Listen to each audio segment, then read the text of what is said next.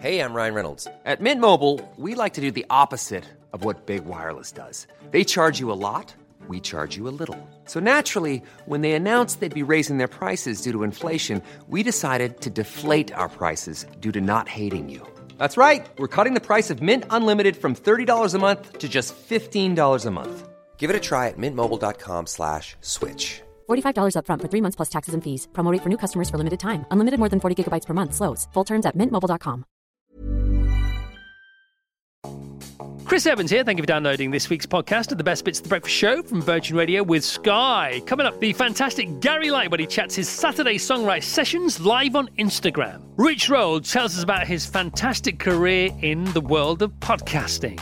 Sir Bob Geldof tells us about the Boomtown Rats brand new single, Here's a Postcard. Plus, Beverly Knight, Jonny Owen, and Vicky McClure, Max Halley, and so much more on the way. Dapper Dave, who's our first guest? Our next guest and his gang exploded back on the scene earlier this year with the new album Citizens of Boomtown. 36 years in the making, and they had a lot to say. The latest single, Here's a Postcard, is out now, and delivering it today is Bobby Boomtown himself, the one and only Bob Geldof. Good morning, Bob. How are you, Bob? Good, thanks, guys. How are you? Very well, very well. Uh, now we're going to talk about the documentary. We'll play the brand new Rat single in a second or two. But I watched the documentary last night. I watched the first five minutes and I paused it. I thought, hang on a minute, this is a bit good. So I went to put the kids to bed. Uh, I went for a comfort break. I got a glass of wine. I went back to the beginning and watched again. It's a brilliant, brilliant film. It's one hour thirty two minutes. It's absolutely fantastic. So uh, let's talk about this now. Some questions for you. Lots of questions. Uh, so here we go. In the film, you we see the handwritten lyrics for She's so modern, and it says she's 21st century. 21st, it says in the handwritten lyrics, but it became 20th century in the recording. What happened there? I was on the tube, and um, don't forget, we'd, we'd arrived from Ireland, which was really living in another century. And um, we arrived right into the middle of this massive cultural revolution called punk, from which a lot of the contemporary bands get their sound from and everything. And, uh, you know, here we were amongst these young girls who were just as rebel as any of the boys, um, just as wild, just as funny, just as mad, just as outrageous, just as vocal. And uh, I was on the tube one day, and opposite me were uh, two or three kids coming in from the suburbs, and they had their tights torn, their fishnets torn, and their hair was a you know a mess, and and they look they look amazing, and uh, and I just took out this little notebook and jotted, "She's so 21st century," because I thought, here comes the new age. This is this is completely different to what I'd seen. But then Mutt Lange, who was the producer, said, "Forget the next century. You've got to make it about people now because that's what you're singing." Oh, that's quite wise, isn't it? But but not wishing to bring it around to the present, uh, I was on your show when we when we played um, the last single, Trash Glam Baby, and I told the story that I wrote that having seen a kid in very similar circumstances in a shop on the King's Road, moaning about it being Saturday, looking fantastic, making a theatre of herself. She was about 16, and I just thought back to those girls on the tube in the late 70s and thought, yeah, this kid's a song as well. So the Rats are back. Um, they're bigger. They're better than ever. Uh, you're tighter than you've been. You were first time around. Uh, you played for us at Carfest. And um, were the gigs booked this year? Have you put things on hold? What's going on live wise? Uh, the worst thing, you know, I was on uh, uh, your show before uh, the lockdown. We brought out the album, we announced the tour, brought out the book, and on the day we did, lockdown was announced. So everything was sort of stillborn. Um, we've rescheduled the tour till October, November, but I don't know what sort of sense you're getting from the people listening in, Chris. I'm not sure people are going to go to uh, large packed uh, places uh, yet. Uh, I don't think that'll happen for a while. I mean, are you going to go to a club or a theatre or a big festival with 20,000 people all jumping around? I'm not sure that's going to happen. So um, we got whacked with it, but you know, put that in context with other people who've lost their job. Um, I'm okay. I've got a big garden. I can, you know, write tunes and send them up to the guys. I can do all that. Uh, so I can't moan, um, really. Um, you know, uh, I'm sort of actually enjoying the enforced indolence, you know, um, if you like, guilt-free uh, inactivity. But uh, I'd like. It's a pity because it's a good record. Um, whether we'll be able to revive it when everyone comes out of these conditions, I don't know. But uh, there you go. It's what it is.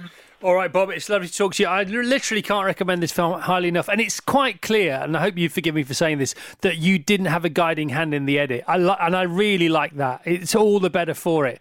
Um, it's a brilliant, brilliant film. What did you think of the, the first time you saw it? I was. Do you know when you look at old film of yourself as a kid, whether it's cine or, or, or old video, and you're looking at a seven or eight year old, and you, you, you think, haha, that's funny, but it, it, it's uh, it's an objective view. It's not. It's you, and you're living. You've lived that, but you're distant from yourself. So I'm looking at that, and I'm looking at myself, and I'm and I'm sort of laughing at things I know I've done, or or, or God, did I say that? You know, but it, it's kind of not me. More interestingly, I found out more about the men that I spend huge amounts of my life all the time with all the time. Like, you know, you know, in rock and roll, you're in the bus, you're in the plane, you're in the train, you're in the hotel, you're doing the sound check, you're doing the interviews, you're doing the gig, all together, all the time for years. And I found out more about those men and was very interested in them than ever what's it I discovered in however many years we were together. And I felt sad that I hadn't worked out that Jerry had had this, as I say, brutally dysfunctional family. It explains a lot about him, but you know, we were guys, we didn't talk about it, we were young men on the make, we were desperate to scramble out of what we'd come from, and we were loving it. And, and that joy and that anxiety, and I found it a very interesting story, not like a rockumentary, not like a thing. I found it compelling and I think uh, the the director did an amazing job. It's a good it's a good it's a good film. It, you don't even have to know or like what it's about. Yeah, it's a great film. I love it. I love it. Okay, so that's a that's a film from the Boomtown Rats. Thank you, Bob. God bless, Chris. Ta-da. The best of the Chris Evans Breakfast Show with Sky on Virgin Radio. Next up, we've got super sub Sam Pinkham chatting to a fantastic guest, Dapper Dave. Who am I talking about? Between binge watching Line of Duty and Normal People, our next guest has been doing what he does best. His collaborative Instagram shenanigans, Saturday Songwrite, are still going strong. So please welcome, live from LA, where it's daft o'clock and he's up talking to us. It's Snow Patrol's Gary Lightbody. Here he is. Morning, Gary. Morning. Morning. Hi, everybody. How's it going? Mate, lovely to have you on the show. Line of Duty, fabulous, isn't it? Yes, yes. I, I was a very late. I was a late arrival at that show, and uh, um, to my to my eternal shame because it's filmed in Northern Ireland. Um, but uh, I've just uh, I binged a lot of it, and it's amazing. Um, so, Gary, just for, for those of you who just joined us for the first time and weren't listening when you were on with Chris a, a month or so ago, tell everybody about the Saturday Songwrite and how it works. Um, so we've been doing this for about well for exactly nine weeks now. Just did the the ninth one on Saturday. There, basically, I go on live on Instagram every Saturday evening in the UK at eight o'clock, and um, I ask people for for chords. Um, for, basically, I just say pick a letter between A and G, and they give me letters. I pick the first four. I make a melody with those chords. I do that four times I then get people to vote on which melody of the four they like the best. That's and then that's the melody we go with. And then I ask people for lyrics, and they give me lots of lyric suggestions, and I write them as many down as I can in about 20 minutes. And um, and then I go away for an hour and I put it all together, and come back on live an hour later. So the whole process takes about 90 minutes. I come back on live and play the song finished, you know, um, or at least the the acoustic guitar version of the song finished. And then I send the song um, uh, to Iain Archer, our wonderful producer, and uh, and uh, send it to the rest of the guys, and we turn it into a we turn it into a Snow Patrol song. And I'm sorry, I'm sorry to say this because I'm not. I, I, shouldn't sound surprised, but they are they are so good, aren't they? I mean, I know they're going to be good because they're put together by you, but they are. They you must be so proud of them. I've heard all the songs. You must be so proud of them. Um, yeah, I am. Re- I mean, it is such a great. It's really, really a collective process. Uh, there's a line. There is a line. There are words from um, a different person, um, and there'll all be different people every week that get the lines in the songs. But there's a, there's words from a different person in every single line of every single song. So it really is a collaborative process. You know, so it it does, and they all we seem to I know, I know that um, there is a sort of a collective thing, thing, a collective consciousness at the moment we're all going through that Um, so perhaps that's what's informing the lyrics. But I don't really ask, you know, I don't sort of choose a theme or anything most weeks. I did maybe for one or two weeks, but most of the time it's just whatever's on your mind. So it's kind of like it can be a therapy session or it can be a hopeful, joyful, optimistic session. It can, you know, like basically it's just whatever is whatever's on your on anybody's mind, and it really does come together really well. I was not expecting. We've done nine weeks and we've got ten songs. Right. So I was not expecting that. I was maybe expecting. I don't know. I don't even know if I was expecting songs. I just thought it'd be a nice thing to, to do as a collective, you know. And then Gary, on Thursday nights, you also perform. Uh, you do a, you do a live gig every single Thursday night. Your own your own music and, and covers of others as well. How does that feel? In comparison to performing live in front of an audience, because obviously with Snow Patrol having hundreds of thousands of followers on Instagram, that you potentially could be performing to an even bigger audience than if you were performing live in front of them. How does it feel just before you go on Instagram Live? Yeah, it's. I mean, like we did. Um, with we did one on I did one on Facebook and there was 250,000 people watching it. I was wow. like, "Is this the biggest gig we've ever?" yes. But I'm just sitting in my kitchen. I'm yeah. just sitting at my kitchen table, so it, like it feels. There's like yes, there is an element somewhere in the back of your mind, or maybe afterwards, where you think that was a, you know, it, it reached a lot of people, but you're not thinking that at the time. It it feels, it's um, uh, you you're just really just playing in your in your kitchen. Uh, and and so many people are doing it, and so many people are so many musicians are playing, you know, kitchen gigs or um, back garden shows or what you know, like it's it's been it's been amazing to watch so many different gigs from so many different artists. But also for, for people watching, because you because you're looking into your eyes as a, as a viewer, you're looking at, at you sing, Gary. I, I reckon a lot of your mega fans would, would see that as even more of a connection than if they were watching you live on a stage. You know, and there you know there are hundred people back. I, I, mean, there is a certain intimacy that comes from, from from from shows like that that maybe is missing from like an arena show or a festival or something like that. But, um, but uh, you know, it's it's uh, it's a completely different it's a completely different vibe from actually playing live to an audience. That's you, for sure. Do you get nervous at all? Get, do you get nervous before you go on? I actually get um, I do get nervous. I get nervous in these. I haven't been nervous before a gig in a long time, but I've been playing mostly covers these last three weeks. Yeah and I'm not very good at covers, and I'm having to learn them all from scratch, like 10, 10 covers, learn them from scratch, and um, and I'm not. It's not my forte at all. and there's actually been moments where I've had to stop a song like halfway through and go, I've just forgotten this bit. Sorry, like had to like listen to it on Spotify, like live on the show. Like, let me just listen to it for a second. Oh yeah, now I remember. Okay, and then just pick it back up again. Oh, but you. So it's, it's very, very homemade. That's for sure. It's not. A, it's not. There's nothing flawless about the about, about these shows. What's it like afterwards, Gary? Because obviously, if you go when you come off stage with the band and you go and have a beer or whatever afterwards, there's there's a slow uh, slow come down, and it's. But after this, as soon as you disconnect from Instagram Live, two hundred fifty thousand people just leave and they go back to their. Well, well I mean that, that, that was Facebook. Instagram's okay. a lot less a lot less people on Instagram, but Snow Patrol Instagram. Uh, well, on Facebook um, then, but you but you you must leave there and you must sit down on your sofa, but put and put line of duty back on and go right on on the normal life. Yeah, I mean, I have I have went immediately into like making a you know like a, a cheese and ham sandwich like straight after. It does feel a little it does feel a little strange. yeah, I bet it does. I bet it does. Well, look, we've thoroughly enjoyed it. Mm. I, I, I, I, sat in bed last night and I and I watched two or three three of two or three of yours live, but I watched all of them last night and I was just totally engaged. And, and, and it's raw and it's real and it's you feel so much more connected. You just do. You just feel very very connected with you. If you haven't seen it, go to at Snow Patrol to watch watch. The best of the Chris Evans Breakfast Show with Sky on Virgin Radio. So, Rich, can you give us one minute on a bluffer's guide to who Rich Roll is and how he came about? All right, I'll do my best. And I'll try to be brief, which is not my strength. uh, former recovering lawyer and recovering alcoholic.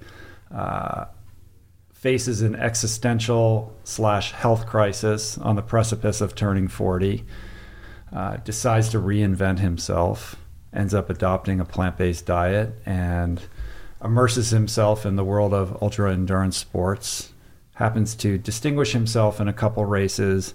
And live to tell the story. And what? Where are we now? And what do you do for a living? So 53 now, still trying to get after it. I just did an Otillo swim run race on Catalina yesterday. So trying to continue to mix it up as best I can. Uh, and I spend my days doing a version of what you do uh, podcasting, writing. I do some public speaking. We host retreats. I've got some online stuff that I do, online meal planner, etc. But live my life in the digital space. I mean, you've been doing this for eight, this is your eighth year.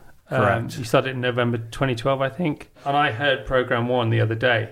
I listened to it on purpose because I was going to come see you. I'd have got, I'd have gotten to it anyway, but I listened to it on purpose. And you pretty much hit the ground running. I mean, you know, the first thing I thought was, "Oh my goodness me, you're talking a lot quicker." But then I realised that I had, it on one and a half times on my Uh-huh. phone. It was playing too quickly, so, so that was my fault, not yours. Episode one, you're talking about? Yeah. Wow. But um, but you you were pretty much you pretty much hit the ground running. You know, you were you were exactly the same as you are now. You were talking around things, but then you got back to where you were. The, the biggest development I I've, I heard was when you talked to um, Mishka for the first time, and it was in your intro. It wasn't in the interview because in your intro, what was really interesting is the fact that you sort of you precursed it with the fact that you you were going to go deep, and this was a this you know. You, People might want to get ready for this one, you know, and you went a lot deeper than you thought you might. And I was expecting, you know, a really sort of uh, not not a hard listen, but I was I was I was getting myself ready for it because you'd advised me to.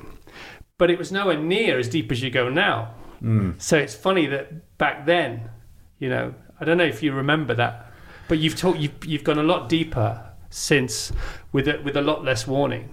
Well, I think that what I've discovered, if there is a, a specificity to what I do or a sweet spot, it's my ability to um, lead with empathy and provide a safe environment for people to open up and be a little bit more honest and open and vulnerable than they typically would in public or on some kind of you know media outlet. And that Mishka episode did really well. There was a rapport that I had with him, and I realized like, oh, there's something unique and special about this dynamic that I think I want to double down on. Um, and I think that's what distinguishes me from a lot of the other kind of uh, shows that do something similar to what I do. Like for me, I bring on these people who have tons of amazing information to impart. But my approach is that all of that is secondary. What's primary is being able to emotionally connect with that person and to get to the heart of who they are. And I trust that if I can do that and really connect, that whatever information is meant to be imparted will come about naturally. But my priority is to, to humanize the whole experience. And would you ever consider doing like we have it in Britain? We have pop-up radio stations, so we have a national DAB license and all this kind of stuff. But every four or five, we we can get a license for four or five days where we pop up and we just happen anywhere. So we could go to the Olympics, for example. Right. Um, would you ever consider doing like a summer where you do f- more podcast, maybe one a day, or Yeah, yeah. I mean, I definitely want to pl- like I have a format that works, but you know, it's like you always have to be, you know, playing around with it and and you know take risks. So I'm I, I really want to start doing more of that, like getting flexible with the format and the idea of creating a system where I could put up more content in a more facile way, like a daily show, would be incredible. can you just leave our listeners with something, a, a really good sort of uh, takeaway? you know we're both 53 right? And i think when you you reach our age or you're in your 40s you start to think that like your the die is cast and your life is what it is. And one thing i've come to really learn and embrace is that you know change is always possible and it's always at your fingertips. And although pain really is the thing that that has only gotten me to change the truth is is that that opportunity is always an arm's length away and you know i've gone through periods in my life where i thought this is it. It's never going to get better. And I've watched my life change and grow in, in miraculous ways I could have never predicted. And what I take from that is, is that, and my, my direct experience and the experience of so many of the guests that I've had on the show is that we all have so much more potential than we allow ourselves to believe. And the possibility that exists within all of us to be more fully expressed, to live more authentic to who we are, and to be more self actualized in our physical lives, in our emotional, mental, and spiritual lives, I think is profound. And everything that I do is about trying to get people to recognize that and to take action in their own lives because I really don't think that I'm all that special. I'm not some crazy gifted athlete. I've done a few things. Uh, you know, I, I, wrote a book that didn't make the New York Times bestseller list. I host a podcast that is by no means the largest podcast. But if I could change, you know, as profoundly as I have in my life, that means that this is available to everybody. That was just a snippet of my incredible interview with Rich Roll. To hear the full interview, search for the best of the Chris Evans Breakfast Show wherever you get your podcast from. The best of the Chris Evans Breakfast Show with Sky on Virgin Radio. Hey, I'm Ryan Reynolds. At Mint Mobile, we like to do the opposite of what Big Wireless does. They charge you a lot, we charge you a little. So naturally, when they announced they'd be raising their prices due to inflation, we decided to deflate our prices due to not hating you. That's right. We're cutting the price of Mint Unlimited from $30 a month to just $15 a month. Give it a try at mintmobile.com slash switch. $45 upfront for three months plus taxes and fees. Promo for new customers for limited time. Unlimited more than 40 gigabytes per month. Slows. Full terms at mintmobile.com. So that's three guests so far, but there's still so many more guests to come. Beverly Knight telling us all about her brand new cover of Bill Withers' Lean on Me. Nasser Hussain updates us on the world of cricket in lockdown. Max Halley discusses the glory of the sandwich. Ben Fogle tells us about his new children's book, Mr. Dog and the Faraway Fox. And Jonny Owen and Vicky McClure tell us about the brand new Talksport show, Jonny Owen and Friends. All that coming up. Dapper Dave, who's next? Whether you're the number one fan of Mondrian or don't know your art from your elbow, our next guest is a man worth listening to. His hit podcast, Talk Art, has some very special lockdown episodes available right now. So without further ado, please welcome the perfectly composed Mr. Russell Tovey. Okay, who does know his art from his elbow? I like that, don't you, Russell? I love that. Good morning, cool. everyone. Good Thanks for morning. Good morning. You're very Good welcome. morning. Okay, Thank so uh, talking art, quar art in quarantine. Love it. Yes. Right now, words. Who, have you, who have you been talking to, and what have they been liking? Well, Chris, we have since lockdown probably recorded about 30 episodes with the most dynamic voices in culture right now. Mhm. People that um, they will know very well are people like Elton John, uh, Billy Porter, Rufus Wainwright. But then we've had a, ano- other incredible like artists like Lisa Yuskavage, who's one of the most uh, forefront artists in America right now. Jordan Casteel is a young artist who's making waves. Somaya Critchlow is a British artist, is amazing. Doron Langberg, the, the list goes on and on and on. We've been doing two a week. Normally we drop one every Friday, but now we're doing Tuesday and Friday during this Quar Artine season. And uh, it's been mad, but it's been incredible. And it feels like we've created this little archive of culture for this period of time, like a time capsule. And it's so you know to hear you talk about it, you're so fluent in it. You're so deep into this, aren't you?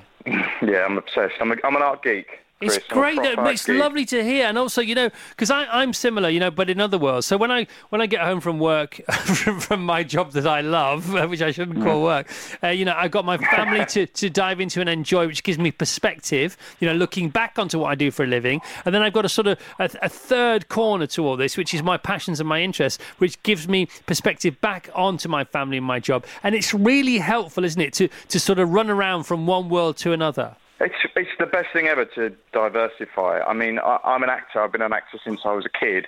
But as I've got older, to be able to do other things outside of acting, especially in the current climate. I mean, if I was relying now on a job as an actor, I'd be pulling my ears off. Uh, but it's you're able to do that and have all these other passions and bring them all together in the mix. Is yeah, it's a gift. And the great thing about coming up with a podcast to do with something that you like is that it's a it's a fantastic excuse to meet and talk to your heroes, like um, you know Ian Exactly. McKellen, like Tracey Emin, and you've done all this. Exactly. Exactly. It is really, it gives you access to be able to talk to these people, yeah, that are your heroes. I mean, how, what other world can you do that? And yeah, it's, it's incredibly exciting. And myself and my friend Robert Diamond, who I do it with, we feel very privileged that we get to access these people's brains. And Barry Humphries, huge art collector, is he on your radar? Oh, really? Oh no, ma- know that. Yes. no, massive. No, massive. One of the biggest art, private modern art collections, post-war modern art collections in the world. No way. Okay, well, Absolutely. that's on the list. Right, we'll set, set, put us in contact with Barry, please. Okay, Steve Martin. Ask Steve Martin. Steve Martin said no. I've met Steve Martin and I've seen his art collection in his apartment and it's next level, but he said no, he wouldn't talk to us Well, how in come? a polite way. Well, if he invites you into his home, why won't he talk to you on your podcast? It's a bit different than putting a microphone in I front of him. suppose so. What kind, what kind of stu- was- what kind of stuff is adorning his walls? Oh my God! Well, there's like obviously Picasso and Bacon, Oh, and there's goodness Edward me. Hopper in there. But there's an artist who I love called Giorgio Morandi, who's this uh, post-war um, uh, painter. Well, no, pre-war painter who's uh, does still lifes basically. But these these paintings go for an absolute fortune. I remember I came out of the elevator and I was with my friend, and he said, "Oh, come in, come in." And he walked in, and then his wife was there, and I went, "Oh my god!" In the hallway, they had two Giorgio Morandis. Now these paintings are over a million dollars each. And I went, "Oh my god, you got two Giorgio Morandis?" She went, "No, no, no, no, no. Around the corner, there's a third. I was like, "Okay." and you walk around the corner, and there was another Giorgio Morandi. I was like, "This is insane." See, we are on the brink of a conversation about art here, aren't we? We're on the conversation about. It's good, it's We're on it. We're riding it. We're riding that art wave, Chris. getting really nervous. You're doing good. You're doing Oh, good. God, I'm I'm sweating. nervous as well. You're I'm testing. sweating. I'm sweating. Uh, what did Elton have to say about his art? Because I know he lo- he loves a painting or two. Well, it's more photography. Elton's got one of the biggest, most important photography collections in the world and historical photography. And when he was buying, he's buying works that people were sort of not looking at. But what's exciting about what Elton does is he's really interested in photojournalism. So photographs that you see in the newspaper that you're like, wow, that's an incredible image from like war-torn Syria or from all, all over the world, all these images that we're seeing every day. He collects that image and archives it and keeps it and get, contacts the photographer, which is an incredible way to collect photography. But he's had his collection at like the Tate in the show called The Radical Eye uh, a few years back, and he's he's he knows exactly what he likes and what who, what everyone is and what everyone's doing, and he's totally passionate. So to have him on was just the dream because he's just a serious collector. Did he let you slip? uh, Did he let slip about his Picasso ceramic collection? Has he got a Picasso ceramic Yes, collection? he- No, he said about his bacon, Yeah. which he sold, yeah. always uses the photographic collection as a, as a front, as a smokescreen Right. for what's really what what's really hanging on the lounge walls. Let me tell you. Seriously. Well, all that, all that Picasso stuff again is something that Madoura ceramics were created, and it wasn't until like probably about ten years ago that people started to pay attention to them. You used to be able to pick them up for a few hundred quid.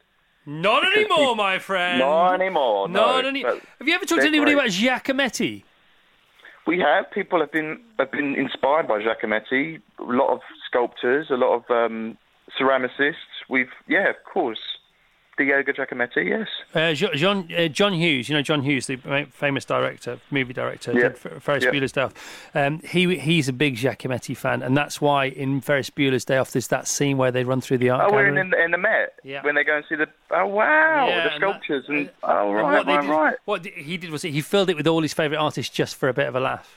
Ah, and were they all the original ones? I always think that in movies. yeah, they were. wow, wow. They were. Of course they were. Right, gotta go. Uh, Ace, uh, thanks to, for talking to us. I'd love to have you on the show again. Please come back anytime you like. The best of the Chris Evans Breakfast Show with Sky on Virgin Radio. Our next guest has conquered the charts, bossed musical theatre, and is now set on stealing your hearts. She's heading up an all star version of the classic Lean On Me, raising funds for NHS Charities Together and You OK Doc. So please welcome the stupendous superstar of soul that is Beverly Knight. Good morning, You've gone live Beverly. now, so, yeah. Hello, hello. Hello. Come in, come in, Beverly. I'm very well. How are you? I'm good, thank you. Well, congratulations on the song. Well, I know you very well. Unlike some of your family, tell us what's been going on over the last few weeks. Oh, my poor um, mum and my brother were not well at all. They had suspected COVID um, nineteen, and um, they were they were just in the absolute wars. It was such a nightmare. But um, they're better now. They're nice and recovered, and it's all good. So I'm, I'm thrilled. And they were admitted to hospital, weren't they? They got quite serious for a while. It, yeah, they were taken to hospital, but they weren't actually admitted. I see. and um, I'll be honest with you, I'm quite glad about that because that would have terrified me. All right, So, Beverly. um, uh, now, you're doing something about this anyway, but um, is it true that like a third of your family work for the NHS or have done? That's right. Yeah, that's exactly right. Um, my mum, retired nurse, so Mm-hmm. she knew what they were going through in Yeah. that hospital. Um, my sister works for NHS 111 in the West Midlands. I've got two aunts who work in the local Wolverhampton hospital. Um, got a couple of uncles who work in a Birmingham hospital as nurses. So, um, and then loads of cousins. I mean, loads. So, Can they all sing as well as you? I bet they can, can't they? Does it run in the family? do you know something? That it, singing does run in the family. Oh, uh, it really so does. My nice. sister, my brother, yeah. when did when did we never talked about this? When, when did when did you first belt out a tune in front of some people and they thought, oh my goodness me, she can really do this?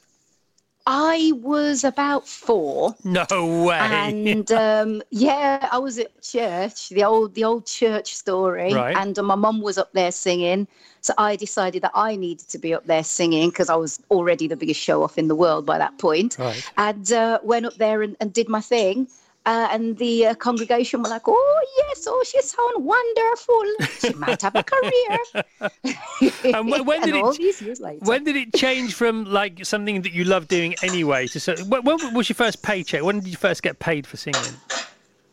Um, I was about uh, 15, Right. 16, and um, a local radio station asked me to do um, a jingle, Mm-hmm. and I had this whole thing in my head of how I wanted to do it.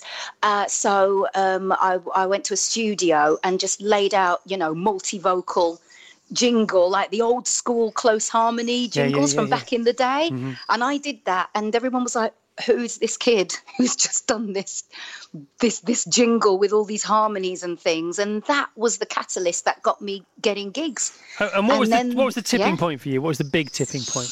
The big tipping point um, well when i when i first signed my deal i was 21 um, and uh, yeah god just trying to think. After that when i released shoulda woulda coulda which was my third album in everything went crazy. It it? just my whole life changed Um, right, what are you what are you up to now, and who with, and uh, what's it for? So we talked a bit about my mum and my brother not been well with um, suspected COVID nineteen. So myself, lovely Joss Stone, and a load of other gorgeous people, we all got together um, with uh, these these guys, uh, Dominic and Alexander Lyon. It was their idea in the first place, but we all got together to uh, record a cover of "Lean on Me," the Bill Withers classic Yeah.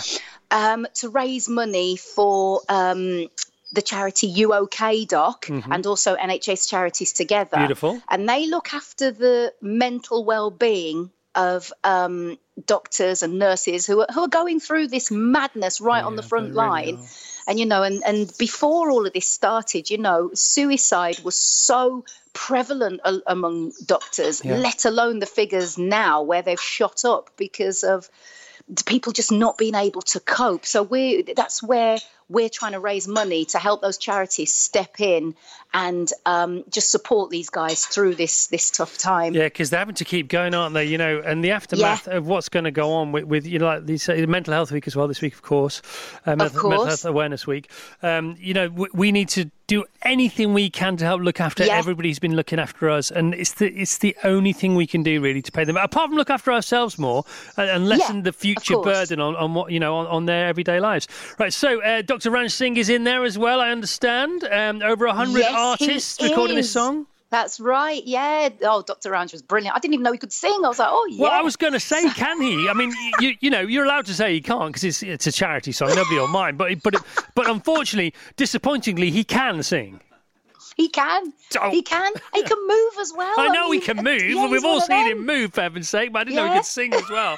Blinking heck. The best of the Chris Evans Breakfast Show with Sky on Virgin Radio. As sport figures out how to start again, what better way to celebrate than with a new sports show? Jonny Owen and Friends starts on Talksport this Sunday at 9am, and here to tell all is the man whose name is above the door, and the lady who, let's face it, is really pulling the strings. It's Jonny Owen and Vicky McClure. Good morning, guys. Morning, morning, good morning. Morning. Good morning. Morning. Who wants to go first? Uh, Jonny uh, uh, or Vicky? You choose. I'll let I'll be the Jonny go gentleman. I'll first. let Vicky go first. I knew we talk over each other. It's like Mr. and Mrs., isn't it? Okay, who'd like to go first? I think I'll let Vicky go first. So, Vicky, um, the reason you're on this show with Jonny is because you're his partner. Yay! Hurrah! Okay, so Yeah. first of all, for people who don't know, I mean, you, you're both pretty pretty successful, anyhow, in this business called show.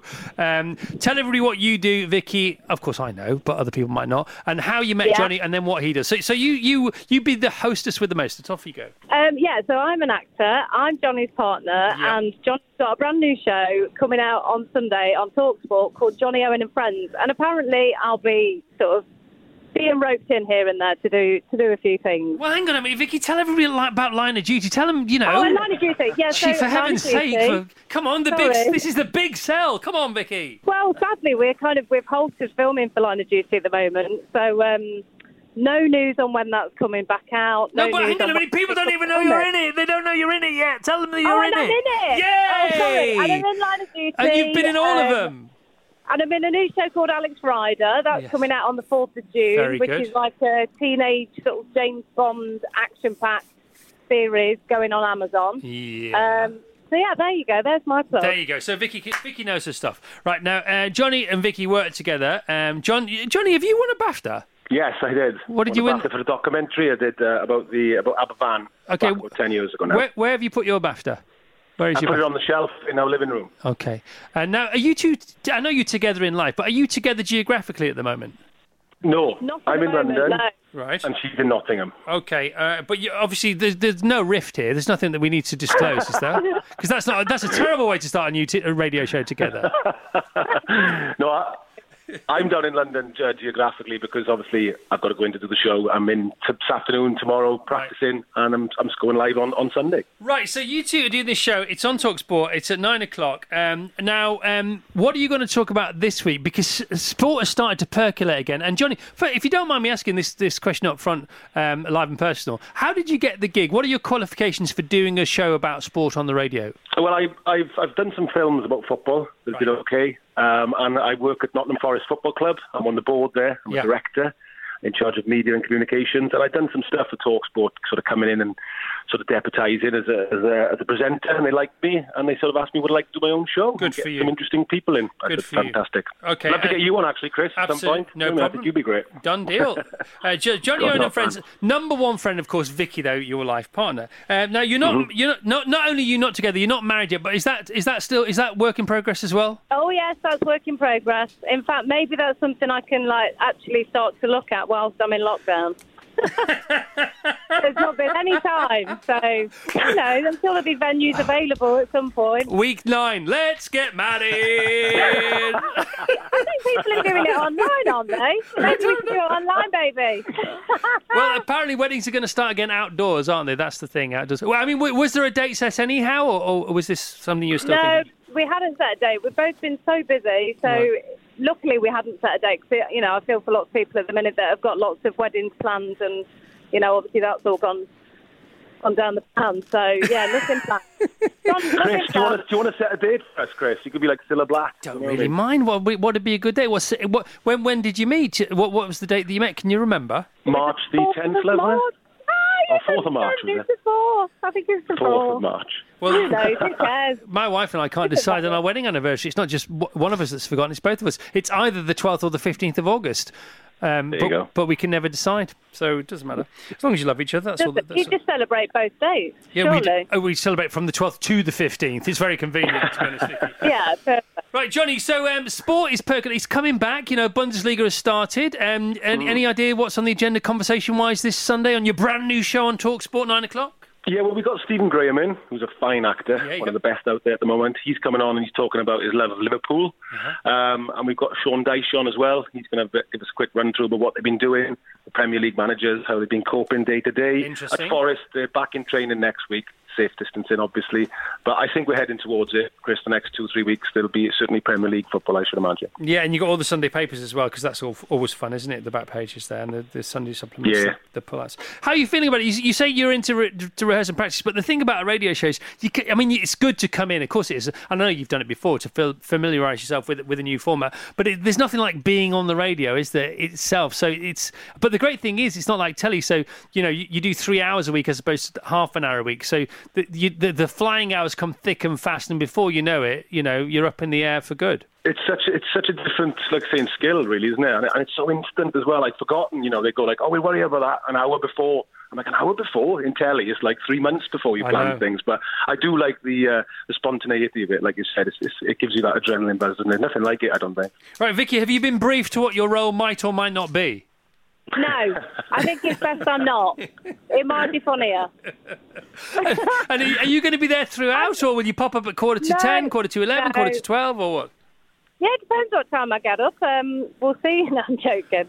Um, I don't really know. I don't really have a, a massive lot of football chat in me. Right. Um, so I think that's probably why I'm being dragged in. Okay, good. All right, Jonny.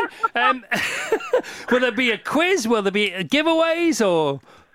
Yeah, I think we're planning to do some quizzes and some giveaways, all sorts of things to keep people sort of entertained. Uh, I think it's the idea is to do something a little different, you know, football culture, getting people on like Stephen Graham, people like yourself, people from film and TV to talk about their love of football. I think that's the sort of uh, the general theme of it because I'm from this world as well. To get my mates on to have a chat about football and, and the game we all love. Could we say? Could we say it's a bit like Soccer AM on the radio? Is that is that fair enough? Touch like that, yeah. I'm Okay. a big fan of soccer AM as well. I love it's Soccer. I love Yeah. Soccer AM, and it's still brilliant, isn't it? It's still funny. Yeah.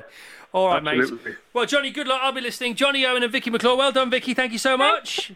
Thanks, guys. All right, Jonny Owen and friends talk sport this Sunday from nine o'clock. A brand new show right here from the Wireless Group. The best of the Chris Evans Breakfast Show with Sky on Virgin Radio. Everyone knows that the foundation of British society is built entirely upon a damn good sandwich. Max's sandwich book, The Ultimate Guide to Creating Perfection Between Two Slices of Bread, is out now. And here to tell us all about it is a man most definitely not a sandwich short of a picnic. It's the wonderful Max Halley. I was hoping you were going to say that. Hey! Hey, Max, how are you? Hey, I'm great, thanks. How's it going? Uh, very, very well. I mean, this is the time for sandwiches, isn't it? A, it's National Sandwich. It's like Week. Sandwich Christmas, isn't Yeah, it? B, B uh, people, we've never seen so many picnics in modern times taking place. So tell us what you want, don't tell us what you don't want. What do I want? I want everyone to eat more sarnies and enjoy themselves enormously. All right, so the ultimate guide to creating perfection between two slices of bread. Uh, where would you? Where do you uh, start? I mean, it's, you know, people say, you know, why have you got? Why have you written a book about sandwich making? It's obvious, but no, there are twists and there are turns and there are pearls Yeah. of wisdom and there, there are nuggets of gold. Off you go, my friend. Well, where do you want me to begin? First thing you do when you look at anything Yeah. is think, can I mix that into mayonnaise?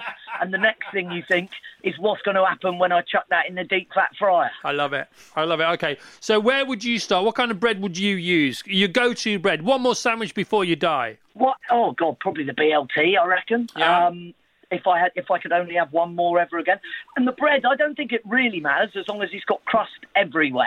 Right. Because then you can soak up more juice, you can condiment more heavily, and you're not gonna, you know, you're not gonna lose your structural integrity. Now, I do believe Which your your two uh, go-to um, accessorizations, your two zhuzhes, uh, your two main items of, of pimping up of the sandwich uh, are in fact mayonnaise and is it Tabasco? Yeah, like mayonnaise, Tabasco. I think malt vinegar, a bit of malt vinegar and some mayonnaise is a wonderful thing. I think as long as you're putting, you know, acid, acidy, pickly things in with fatty things, then you're basically onto a winner. I wanted to ask you, who who is it you've got there who's done the mashed potato sandwich? Aussie Jane, of course, Aussie Jane. Aussie Jane, congratulations. As far as I'm concerned, you have completed the Aussie Jane, sandwich. come in, come in, everyone. Let's talk talk about your sandwiches. You know, Aussie Jane, you legend. Get some oh, crisps in there as well, and you're really done. See, Aussie Jane, you're my hero. Come on, come on, Aussie Jane. Come on, come on. Uh, talk to Max. Come on. Aussie Jane is now in the studio. She's got headphones on. She can hear you, Max. Off you go. Aussie Jane, it is a pleasure to make your acquaintance. You're Oh. clearly quite a sandwicher. I mean, the mashed potato is a classic in my, in my family. And it has to be leftover my mashed God. potato. Always leftovers. So you can't make mashed potato purely for the sake of a sandwich. No, absolutely oh, not. you can. It's better the next day. I, I, I guess it's not far off having like bubble. Do you fry it or anything like that, or just chuck it in? No, just chuck it in. You know, you get Oh, your salted Lord. butter in the in the mashed potato, and put a bit of Oh. ketchup on top. Butter the bread. It's perfect. Can I have a taste of your Oh. mashed uh, potato sandwich? Shane? Go for it, Chris. Okay, here we That's go. it. Well, I'm going to close my sandwich shop down and open Max's Oh, by mashed the way, potato you've got to see it, shop. Max. You've got to see it. You know, you know when you slice a really good cheese on your pasty through the middle. Yeah. That's what you're looking at here now. It's That's not what you're looking at. Oh. and it's got it's got a rainbow of red sauce. You know, it's got a roof of red sauce. It's beautiful because in in Australia you d- you inject pies with sauce, don't you? That's why you have the, po- the pointy ketchup nozzle. All of the ketchup bottles there have a nozzle on the you top just- just, for the And you inject, Oh, don't you? You mate. in- oh. I'm not going to lie. That's my approach to like pasties and stuff in Greggs and things like that as well. Yeah. Lift, lift the top up, squeeze the ketchup in, lift Okay. back on. I'm going go. in. I'm going in for the mashed sandwich. Actually. Oh my god! I wish I had a mashed potato It's so sandwich. I nice because the mash provides the moisture. Oh my yeah, god! Yeah, it's actually juicy, right? Now, Max, because you, because you've written a book called um, the, the what is it called? Um, it's called Max's Sandwich Book, creatively. and, and because you're on the radio talking about sandwiches on National Sandwich Week, okay? Yeah, yeah. Uh, you own a sandwich shop, so the pressure on your sandwiches must be massive. Uh, yeah, lu- luckily this is a burden I can carry. Um, the truth is, I'm extremely lucky to be able to sit around all day thinking about sandwiches for my actual living. I'm living the dream down here. I love it. Um, crouch, crouch end or croissant. You know, how, how, how, how many customers, how many sandwiches would you serve a day? How, and how is it under lockdown? How has things changed Well, for you? At lockdown, it's changed completely because it is closed completely. Right. We shut on the 18th of March and have not opened. We're not doing takeaway, nothing. We're just closed. Okay. Um, and like you know, God bless this furlough scheme and stuff, right? Um, look, everyone who works in the sign shop is is yeah is, is still getting paid by the government. It's So amazing. when will you when Um, will you get back? Do you think? Well, the truth is, I don't know. I think it's, you know, the uncertainty is awful, isn't it? I think it'll just be when it seems sensible.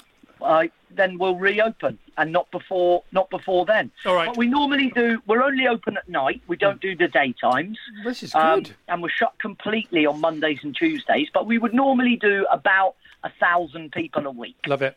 Okay, So, Mar- on average, about two hundred a day. Right, marvelous Mira. Here comes some great um, culinary stock because her mum makes the best samosas in the world. Uh, also a Oh. vegan. Uh, what are we looking at here now? Bombay mix sani. Yes, that's- I, I've got a sandwich like that called the Bargee Smuggler. The um, Bargee Oh, good. Oh. Yeah, it's got Bombay mix in it. Right. Oh, fantastic. Going in for this one. By the way, I will. Tash, if you're listening, don't need any lunch today. Maybe not even any tea. Hang on a second. okay, here we go. Here we go. Here we go. Listen to this. Oh, listen to that. That's what you want. That is serious. That's what I'm talking about. And that's very cheap white bread as well, isn't it? The best. If, you Oh. go, if you're going to have a crisp sandwich, you go for the 17p loaf. Yeah, definitely. You've got to do that. Okay, and we're missing one here. What, whose is this one? Well, Rich's. Rich's, of course. What's this one again, Tom? Uh, ham, cheese, red onion, and tomato. Okay, none of us can eat that because we're all vegan and vegetarian. Um, I will imagine myself eating it. okay, Rich It's is lovely. Rich knew that, and he's made it on purpose uh, with ham in So it. that he can have it all He doesn't himself. even like ham. He says. He says, but bring it back to me. Bring it back my way. Max, thank you so much. Thanks very much, mate. Cheers. Okay. Viva the sandwich.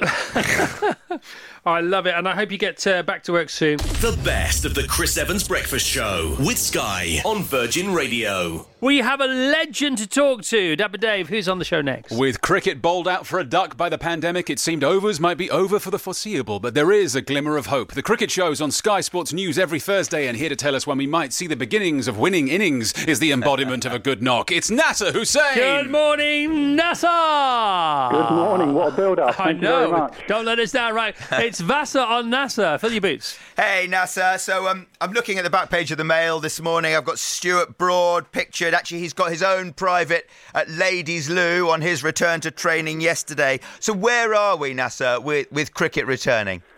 Yeah, we are making some um, baby steps, I think the ECB called it the other day, towards cricket returning. Uh, as you say, the players are back now doing one-to-one training with their coaches, so they are out. We saw Stuart Broad yesterday, Chris Woakes, Sam Curran, at various uh, venues around the country, so they're back playing cricket, mainly the bowlers, because the bowlers take a lot longer to get themselves right physically before you can play a proper test match or whatever. So they're back playing, and there's some really good noises coming from Australia and Pakistan and West Indies. You know, there's no point England cricketers getting ready to play if they've got no one to play against. So um, as far as people coming across to play as well, there's some really good sounds coming out from various countries. So things are moving in the right direction, thankfully.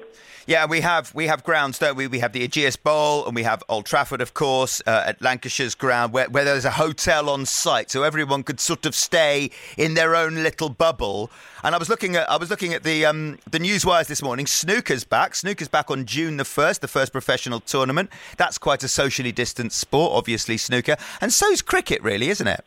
It is, yeah. Um, you know, they're trying to get these venues that you talk about as biosecure as possible, so everyone's tested on the way in uh, and on the way out. And throughout that week, they will virtually be in lockdown at those venues. But you're spot on. At those two venues in particular, the hotel is on the ground. You literally open your curtains and there is the Ageas Bowl or Old Trafford. So you don't have to leave and you know maybe pick up an, the infection or whatever. So they are making it as secure as possible. They've had to tinker with not the laws of the game, but some of the playing conditions. excuse me. Beforehand, you know, you can obviously put saliva on the ball. They're now saying you can't put saliva on the cricket ball uh, to polish it. You can use sweat, etc. Neutral umpires won't be able to fly in, so you'll have to have home umpires and things like that. So they're tinkering with various things. But I think, as Joe Root said to us on Sky Cricket the other day, as long as the integrity of the game is still there, as long as it's still a proper game of cricket, the players are very keen to buy into whatever the ECB ask them to do. What what what are players going to do instead of uh, instead of saliva on the ball to shine it? you know, I think it's just going to have to be good old, you know, fashioned sweat. Really, it'll be quite difficult. To, you know, you've trained the brain. It's like when you go abroad and, and you're, you know, um, you put the the windscreen wipers on and the indicator comes on Yeah. or whatever. Um, it, you've trained the brain for so many years to do it one way. Um, it, it's going to be tricky. You know, Stuart Broad would have polished the ball, would have got a bit of sweat, um, polished the ball, a bit of saliva on the ball, and there you go. Now the saliva is not allowed. And I think there's going to be uh, a penalty runs if anyone is spotted doing that. So there will be certain things that will be at first quite tricky to do, but in comparison to what um, everyone else around the world is doing, um, I think I think cricketers can absolutely buy into that. Could you could you use a bit of furniture polish or something? or even a bit of sandpaper, but we won't go down that No, road. Yes, not. there are certain things that you cannot use on a cricket ball, um, whatever environment you're in. So otherwise, you just get you know someone taking um, a whole batch of uh, stuff out there and try and get the ball swing. But I think that's the least of their worries at the moment, how to make a cricket ball swing. I'm watching you guys on the cricket show. It's Thursdays at, at, at 2 o'clock on Sky Sports Cricket, which is channel 404. And I just, I'm much more optimistic that we're going to see international cricket being played in this country by the end of the summer than I was, say, two weeks ago. Do you go along with that?